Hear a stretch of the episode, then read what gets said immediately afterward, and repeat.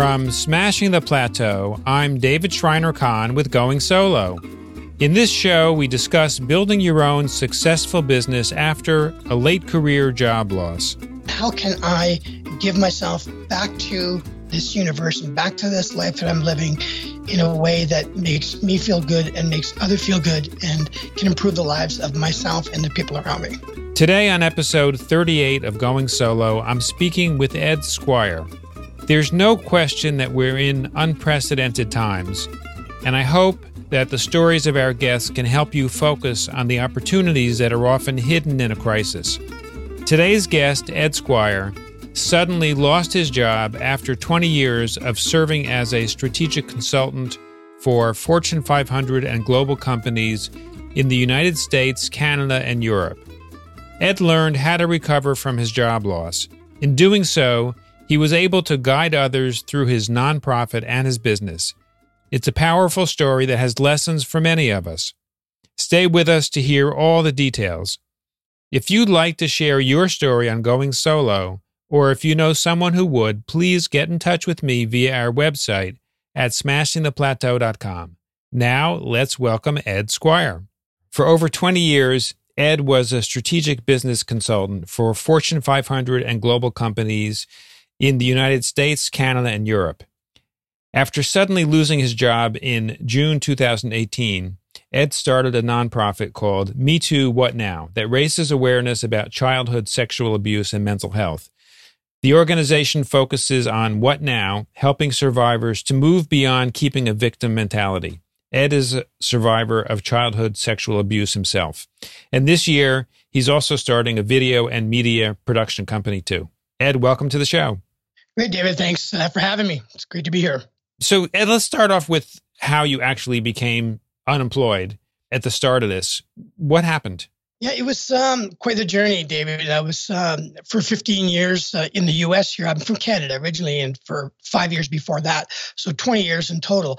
I was uh, a business management consultant for a Fortune 500 company. So I would go in and and do an, an analysis uh, and a high level look at uh, all of their processes and procedures uh, as uh, with regards to IT and come up with best practice solutions for um, how they could improve their return on their investment, improve their processes, uh, use industry best practice standards, get together a uh, two to five year uh, plan for them to roll out, and um, you know these uh, engagements would last anywhere between maybe uh, uh, six months up to, in some cases, two years. It was a long engagement, like um, like for uh, uh Boeing and uh, SunTrust Bank and uh, in Atlanta, and various large companies where they would need you there for long term. So to function and work at that level, you have to be on your game. Obviously, you have to really know what you're doing. And um, over the course of about um, a year or two, near the end of my career, I just began to lose my ability to focus and concentrate, and my critical thinking just seemed to go out the door. Uh, which was uh, not only embarrassing for me, but it was troubling and it was noticed, very much noticed by the client and my boss. And I thought I was having, uh, you know, at that time I was in my uh, uh, my mid 40s, and I thought uh, maybe I'm having a midlife crisis. Uh, maybe I'm just too stressed out and I need to take a break or something. But as it turned out, my past, which was the beginning of my created the was the impetus for creating my nonprofit, was mental health issues that popped up in my life uh, due to series of events that took place and it had a major effect on my my ability to think. And so depression crept crept in and um, and, these kinds of things and I just no longer could function on the job and I had to take a leave of absence and that ended up in me actually not going back to to do that kind of work anymore. Yeah which is just um, demonstrates how important mental health is. Yes, and I, it's been an incredibly eye-opening journey uh, these last uh, fire really this began for me in 2012 that's when i began to have serious problems. And uh, I, I, never thought that mental i never thought of mental health at all in my life. I always thought i was okay. I could handle pressure and stress. I mean look at me i'm successful. And and uh, just come to realize that uh, there's a lot more to mental health than what you think there is if you don't know much about it. But it, you know, to be honest with you, you know, it's, it's a shocking story to tell, and um, it's, but I don't think it's that uncommon. And I think a lot of people are you know struggling with this and just trying to keep it together and especially today because you know we're we're talking today just right when you know the the, the government is tr- trying to get through a, a debate and, and, and get that uh, package out to uh, the American public to trying to relieve us of financial stress with what's happening with the coronavirus and I, I got to tell you, if this didn't happen to me back then, I'd be having a much more difficult time dealing with what's going on in, in the world today. And I can't imagine. And my heart goes out to those people who have been just trying to keep it together without this happening. And now this has happened. And uh, I have to tell you, I, I, don't feel the stress and pressure from what is taking place right now like I would be if it was, if I was the same person I was before I started dealing with uh, mental health and, and getting healthy in that area first. Oh, that that's really good to hear. And, and, yes, financial stress is often a major trigger for all kinds of issues that people experience, and um, you know, especially when somebody has experienced a job loss, and when a high achieving professional who's well compensated experiences a job loss. Either at the age you were when it happened to you, or even more so when it happens later, the financial pressure can be unbearable and can cause all kinds of uh, consequences to the individual and to the family. So, my hope is through these discussions on going solo that we can help folks that are dealing with some of these pressures learn some strategies that can be really useful in overcoming some of the obstacles. Yeah, I agree, David. And uh, I have to say that you know, like, like I said, my heart goes out to people um, that that are, are, are being impacted now, and and there's there's more to come yet. And uh, you know, I, I think for a lot of people, what what happens is when we lose that job, you know, like you said, if it's a maybe if it's a high paying job, or maybe if it has defined you, right? When people talk about me, they used to talk about me as a, you know, as a, you know, just a highly paid, uh, niche uh, professional, you know, consultant, and I'd travel the world, and uh, you know, I had this incredible career, and it was my identity right?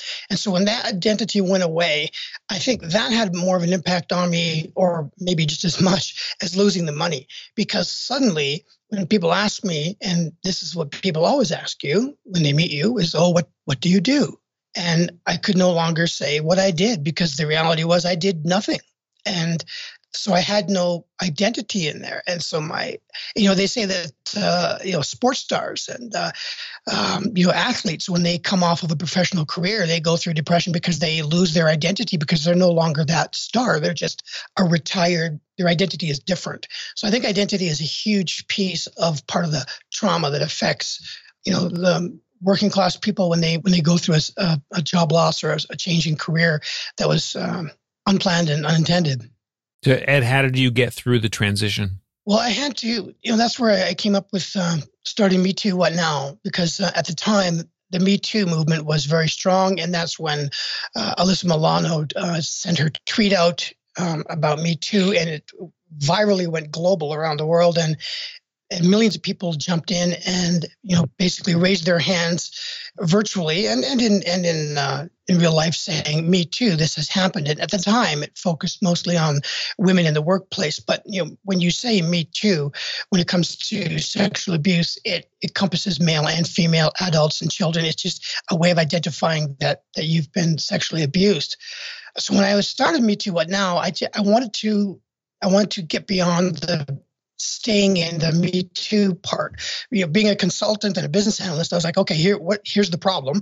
All right, my childhood sexual abuse is, has severely impacted my life. So what do I what do I do to fix that? There's other people have gone through what I've gone through. So what do I do?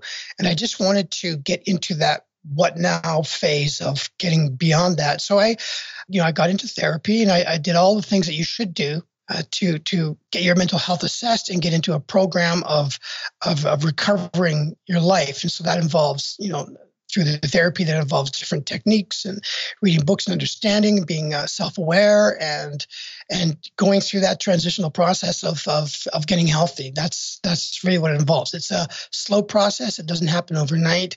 And uh, you know my hope was you know let me just figure this out. Let me just I'm going to do what's necessary, then I'll be okay and move on. And but it doesn't happen that way. You still have to you know there's residuals there's residual effects there that uh, will that could possibly stay with you for many years or the rest of your life and coming to an understanding that uh, you know this is who i am and there's nothing wrong with that and so how can i know what are my strengths in this situation and now what is my identity without that job and and who am i really and that's that's a, a big question to answer you know even for people who aren't dealing with mental health issues right so looking back over what you've done to help you get to the point where today you're nowhere near as stressed or maybe minimally stressed given the chaos of our current world. Yes. Are there some basic steps that you have gone through that you have found really set the stage and it's sort of a methodology that you could use again if you were coming across another major transition that set you back? Yes. Um, the tagline that I created for Me Too What Now is find yourself, live yourself, give yourself. And as clunky of a tagline as that is, I tried to find something that was a little bit more smooth and sounded great. But but really what, what that is is it encompasses the five steps to recovery from any type of trauma that is that uh, medical health professionals use in uh, in therapy and in uh, in psychology and in medicine. And so that process of uh, finding yourself, which is coming to a place where you have to stop. And that's one thing that's interesting about what's happening with the, you know, the COVID virus and everything that's happening with being sheltered and, and being, you know, told to stay in our homes is that people are being forced to be by themselves. They're being forced to, you know, you can only watch so many, so much Netflix and read so many books and goof around on the, your computer and the internet for so long. And at some point, after one week or two weeks or three weeks, you're going to have to sit there in silence and just figure out who am I? Like, what is the meaning of my life? What is the meaning of everything? And it's coming to this place where you do an assessment of finding out who you are. And and uh, you know, for for me, meditation was a big piece of that. And I never thought I'd be the kind of person to say I meditate meditate comes in many different forms, but essentially it is coming to a place where you're silent and you're silent in your thoughts. And in the beginning, you have to sort through the clutter that's in your mind that won't be quiet and get to a place where you can actually just silence your mind and silence your body. That is a huge, huge piece, David, of, of starting over again or, or, or getting into a, a recovery situation or really to have a healthy life is being able to stop and be alone by yourself and be okay with that.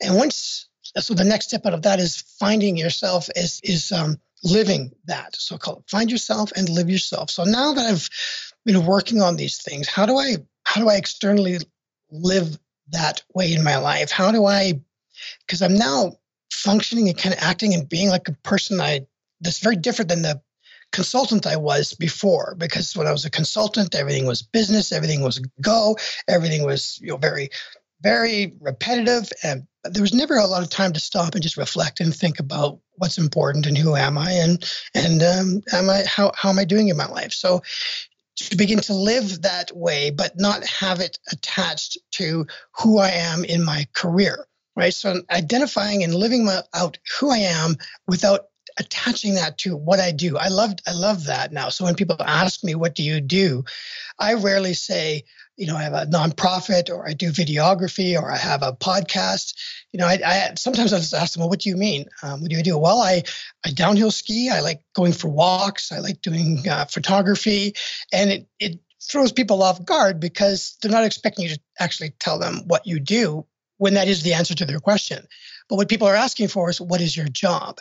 and what is your identity and and we use that question to kind of measure ourselves with, with, who we're talking to and where, where do we line up on the socioeconomic scale of life in the western world? And it's a subconscious thing i think a lot of times but but it's there. So living myself in my new identity without being attached to something and then i have always felt that when you get there and you're comfortable and you're you're you're strong in that then i always felt that a natural outflow or a natural outcome of being healthy in yourself like that would be you would be you know, human beings are designed to love and to, to give and to care.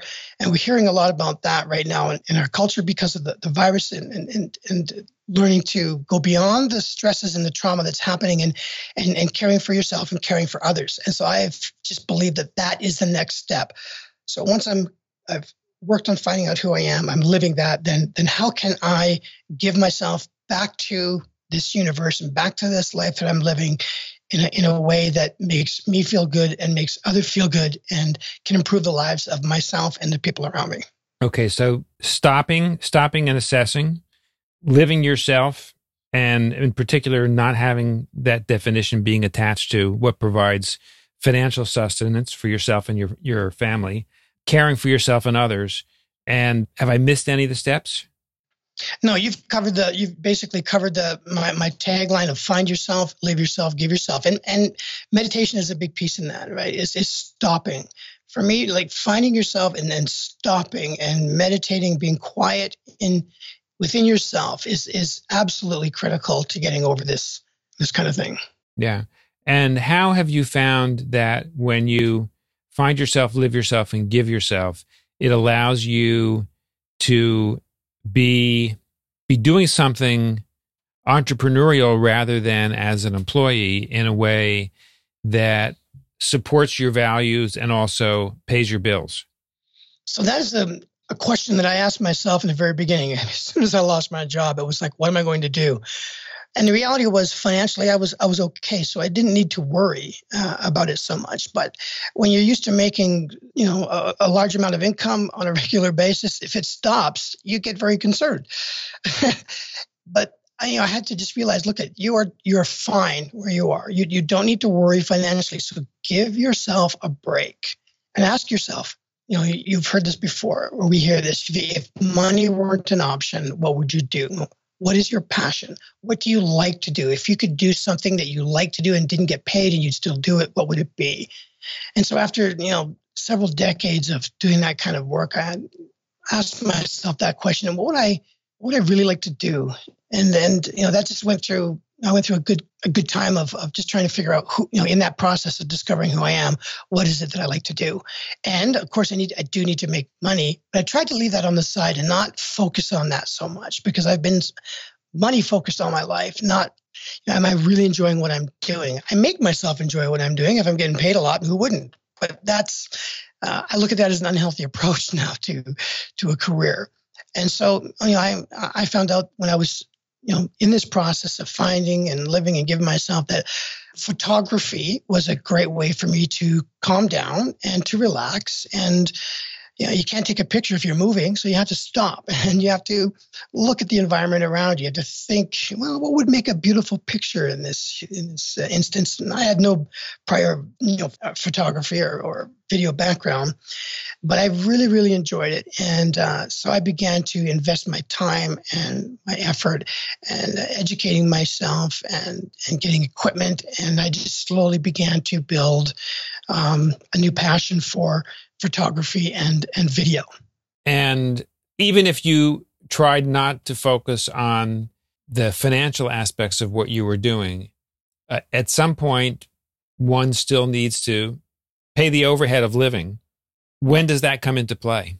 Well, that as much as I left that on the back burner and tried not to make that the, the focus, and I say it like that because it's for me, I always had to think of, okay, it's, it's great to do X and Y, but is there any possible way of producing an income out of that? And, you know, when I started Me Too What Now, um, you know, I did it for two years and it has been a, a successful nonprofit. It's impacted the lives of a lot of people. Um, I learned a lot about video and uh, social media, but the reality was, as much as I loved doing it, it was going to be really hard to make money doing that. It's really, really tough. So after a couple of years, I, I sat back and I just reassessed myself again and thought, okay, I'm enjoying what I'm doing. You'll always be on the journey of finding yourself and living yourself and giving yourself. And it's a wonderful flow to be in when you when you get past the hurdles. But then i had to think okay well how am i going to make money? Because uh, i can't all I i'm not in a position where i can say you're fine financially for the rest of your life. And so at the, at the very core of what I was doing for Me Too What Now was was video, and I based it on video. I started a YouTube channel, and I did a lot of video uh, work for uh, other people. And I thought, you know, there's there's good money in in uh, video production, and the industry is absolutely huge. And there's many different levels that you can get in on it, and it's uh, I believed it was something that um, like we all think that, that wouldn't go away. But I mean, any, anything we realize can go away now. But um, so I, I, thought, you know, I, I think video is a good, is something I would like to dig into in a, in a deeper way aside from the nonprofit and how can i make money doing that? And that's that's what i ended up doing was uh, starting a business plan and start to think and strategize about what are the strengths that i have through my career, which is uh, you know business analysis and design and planning and strategic thinking, and how can I apply that to a, a video production company where uh, I can make money and um, you know start to produce multiple sources of revenue through this and begin to build a business from that, and that's that's what ended up happening, and, and that's what I'm in the process of doing right now. Right. So one of the things I'm hearing from you is that this process has steps the steps are they need to go in a particular sequence and they may take some time. Yes, and um, that's uh, 100% true. And I think, um, you know, if I hadn't taken the time to slow down and do go through this process of finding myself and getting comfortable in my identity without a without having a job or a career to define me, that I wouldn't be I, I wouldn't have the opportunities that are that are presenting themselves to me now. I w- don't think I would be fully engaged uh, like I am with the passion that I have for what I'm doing if I hadn't. So I think if we jump out of the frying pan into the fire, because uh, and you know and sometimes we have to and I, and I get that sometimes you don't have the option i mean i don't i'm not married i don't have children so that you know that's a huge difference between myself and a lot of other working professionals is that I, only had to look after myself. So if things got really bad, it was only me that was impacted. So that's, but that's just my journey. Um, and if if that's you know not the case for somebody else, their their path will be different. But I still think that you have to go through that process of of detaching yourself from uh, defining yourself through your career, and then coming to a place where you just do an assessment of of your your strengths and your weaknesses and what would I like to do, and then begin to carve out a path uh, in that direction. And and I think in today's uh, day and age, regardless of what's happening right now in the in the in our economy, that um, there will always there's opportunities out there that have never existed before. And I think that um, the uh, the ability to produce an income uh, to at, at, the very least maintain the lifestyle that you have is uh, is not as difficult as as it may feel like in the very beginning, and uh, it's really you know, this is the, the best time uh, to be alive, I think, in, in my opinion, with the uh, opportunities that are, that are out there. So, yeah. Well said, Ed. If somebody wants to learn more about what we've discussed um, or anything that you're up to, access any resources you have, where would they go? So I have uh, this is a, a, great time for to uh, be a guest on your podcast because I'm just in the pre-launch stages of my uh, podcast and an organization that is going to provide uh, a lot of leads and uh, a platform for my video production company. But essentially, I have metoo.whatnow.com, which is all one word, uh, and uh, that that takes you to my nonprofit. But I also have this new organization called Visible Kindness, and what what an interesting, what a very interesting organization this is turning out to be at this particular time in our in our history. Uh, so visiblekindness.com is uh, my uh, website that has a it's just right now it's a landing page where you can subscribe and the subscription will just give you more information on what I'm doing and that's the direction I'm taking right now. So depending on on your listeners, um, if they want to uh, take part and see how the journey is going to go for me with visible kindness in the, in the days to come, that would be a great place to go. Or if you're interested in knowing more, uh, about my journey or the steps that I've taken and a lot of the video work that I've done, Metoo What Now is a great place to go, especially if it has to do with mental health or if you're a survivor of childhood sexual abuse. Ed, I want to thank you so much for taking the time to join us today on Going Solo and sharing so much of your story about your own journey. Um, I think it's super helpful for people to hear. My guest today has been the founder of Me Too What Now, Ed Squire. Thank you again, Ed, for joining us. Thanks, David. When you visit the Going Solo website at smashingtheplateau.com slash going solo, you'll find a summary of each episode along with the links we mention on the show. Today we learned how to care for yourself and others and much more. If you'd like to share your story on going solo, or if you know someone who would, please get in touch with me via our website at smashingtheplateau.com. Please share this episode with friends and colleagues to help them learn how to build a successful business after a late career job loss. Thank you for taking the time to listen to our show. I'll see you on our next episode.